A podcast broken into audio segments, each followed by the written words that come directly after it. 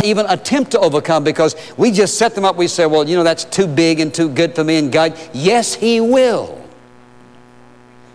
Who set the limitation? Visions without boundaries. And more than likely, everybody here, every person listening, God has something He wants you to do. It may be something short term. It may be something tomorrow, something next week, or with this person or that, whatever. You say, well, you know, I, I just don't know. Is, is it because you have set the boundary? Is it because you're unwilling? Because you're not willing to risk failure? Financial boundaries, and sometimes that's what happens. Then it comes to safety. Well, you know, I'm, I'm willing to go wherever God wants me, but I don't believe He wants me to go where it's unsafe. Then you better go and block your doors and have an alarm system. Where do you go for safety? You know where you go for safety? Straight up. He is our safety. And He can put you in the most remotest part of the world and keep you safe. Safety is to be found in Him. That's not a limitation. That's not a boundary that God would recognize at all. Then I think in terms also of this whole idea of convenience, and I think that's probably the worst, worst uh, barrier of all. The worst boundary is, well, you know, I'll have to give up this. I'll have to do thus and so. What is the, what is the vision all about? Getting the gospel of hope to the world. So our boundaries of convenience and our boundaries of acceptance, for example, well, I want to go where I'll be welcomed. Well, you're not going to go many places because you see, he says, he says, beware if the world speak well of you. Those who live godly in Christ Jesus will suffer persecution. The boundaries that we allow in the church have kept the gospel from reaching the remotest parts of the earth. There are no limitations and no boundaries that God cannot cross. And when you think about what's happening in the world today with television and radio and all the different ways and, and people out there translating the gospel in all these different languages, the most awesome things are there to take place if we'll just be obedient to God. These boundaries are not set by God. They're boundaries that we accept for ourselves. So look at the vision he gave. He said, Here's what I want you to do. Here's what I want you to spend the rest of your life doing. You know what he's saying to us? You, your family, your children, your parents, whatever. Your vocation that I've given you so you can make a living and make a good living. I want you to remember this that your vocation, you're making a living and your money, is so that your life's priorities will be right. So that the main thing in your life is Jesus. The main thing in your life is fulfilling the one vision He gave to His church. Now, your money and your vocation, all the good things that come your way, and the pleasures in life you enjoy, fine. God says that's fine. Just don't forget the vision. Don't let the flame die in your heart. Don't become so enmeshed in the blessings of God that the flame of evangelism and missions and what the church is all about doesn't die in your soul. That's what it's all about. Listen, when it dies in a church, it dies in the hearts of the people in that church. That's the only reason it dies. If it dies at church, it'll die at home. If it's alive at home, it'll get alive in the church. No boundaries but what God wants us to do and what He wants us to accomplish. And so I want to ask you a question Is there anything that you've told God, I'll not cross that boundary? I'm willing to do so and so, but Lord, I just can't handle that one. Need to tear it down. You know how we get, you know why we set boundaries? Fear of failure. That's one reason.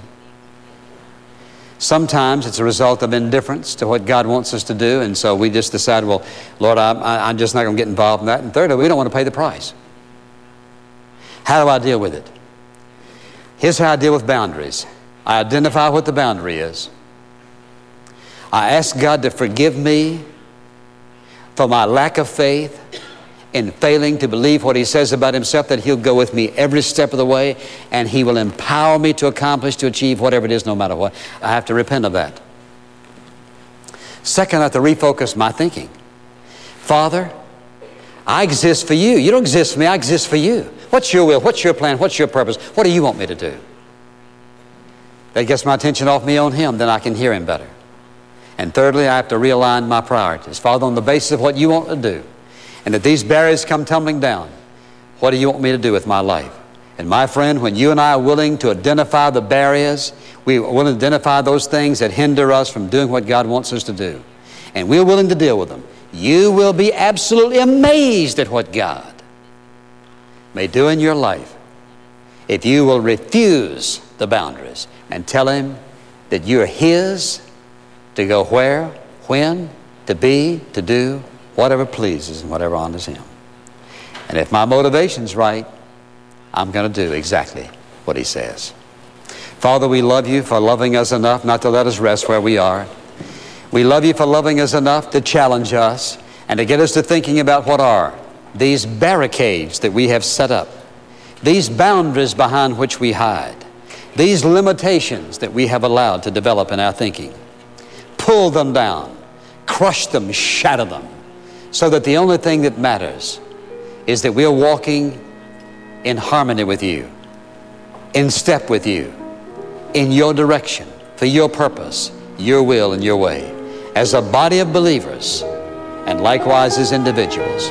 But we ask it in Jesus' name. Amen. You're listening to In Touch, the teaching ministry of Dr. Charles Stanley. When those of us who are Christians lay aside our self focused concerns, we'll more quickly notice how we can influence others with the gospel of Christ. With trust in your faithful Creator and Sustainer, walk in step with Him in His role for you. To listen again, click on Today on Radio at intouch.org. And that's where you can continue learning how to impact those around you with the gospel. Stop by today. If you'd like to order a copy of Dr. Stanley's complete message, Vision Without Boundaries, open our online bookstore. Again, you'll find these resources at intouch.org or call 1 800 In Touch. To write to us, address your letter to In Touch, Post Office Box 7900, Atlanta, Georgia 30357. Christians need to be helpful, but to be truly supportive, we need to start with prayer. Today's moment with Charles Stanley is coming up. The Christian life is an exciting journey with great joys and challenges. We don't always know the right questions to ask or the best way to approach Scripture in search of answers. Dr. Stanley's Handbook for Christian Living is an easy to use help system that will bring Scripture to life so you can see God moving powerfully in your life. To order, call 1 800 IN TOUCH or go to intouch.org slash store. In our spiritual journey, we often have questions. How do I know God's will for my life? Does God hear my prayers? Why do bad things happen? The answers are found in the Word of God. But how do we know where to start? The free In Touch devotional can help point you in the right direction. With biblically based content from Dr. Charles Stanley, you'll gain insight and wisdom through daily devotions, Bible studies, and more. The In Touch devotional, delivered monthly to your mailbox. Subscribe for free at intouch.org/daily. You're listening to In Touch. There are some things that believers with the gift of mercy need to watch out for. Here's a moment with Charles Stanley. The person with the gift of mercy is vulnerable. And when they sometimes begin to help someone, share with them, they can become a crutch. That person can keep coming back over and over and over.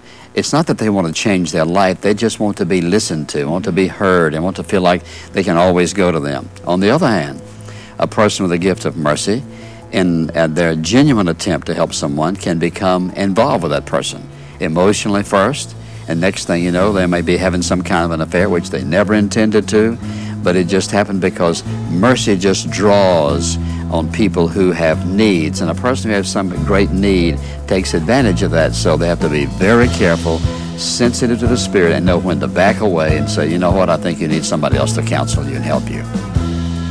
Learn more about how the Holy Spirit works in a believer's life at intouch.org. Tomorrow on In Touch, would you say that you're investing your life in things that will last? We'll be encouraged to prioritize our time and energy with eternity in mind Friday on In Touch, the teaching ministry of Dr. Charles Stanley. This program is a presentation of In Touch Ministries, Atlanta, Georgia, and remains on this station through the grace of God and your faithful prayers and gifts. Hi, welcome to Breakpoint. I'm John Stonestreet. During this Christmas week, we're going to take a look back at some of the most important Breakpoint commentaries of the past year. Not that long ago, at least culturally speaking, someone, known throughout the world for being quite neighborly, said some things that most likely would get him fired today. Believe it or not, he said those things on public television. Yes, I'm talking about Fred Rogers of Mr. Rogers' Neighborhood. He often performed songs that he wrote to address issues that confuse children or cause them to struggle. One of those songs was called Everybody's Fancy. He hoped to help children love and value their bodies and to respect other children too. Take a listen to Mr. Rogers. Boys are boys from the beginning. Mm-hmm. Girls are girls right from the start. Everybody's fancy, everybody's fine. Your body's fancy, and so is mine. Only girls can be the mummies. Only boys can grow up and be the daddies.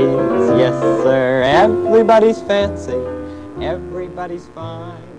Now, can you imagine someone saying these same things on PBS today? In fact, just last year, in a segment from the Let's Learn TV series, PBS stations across the country featured a drag queen, someone who goes by the stage name Lil Miss Hot Mess. He was singing lines from his book, The Hips on the Drag Queen Go Swish, Swish, Swish. It was to the tune of The Wheels on the Bus Go Round and Round.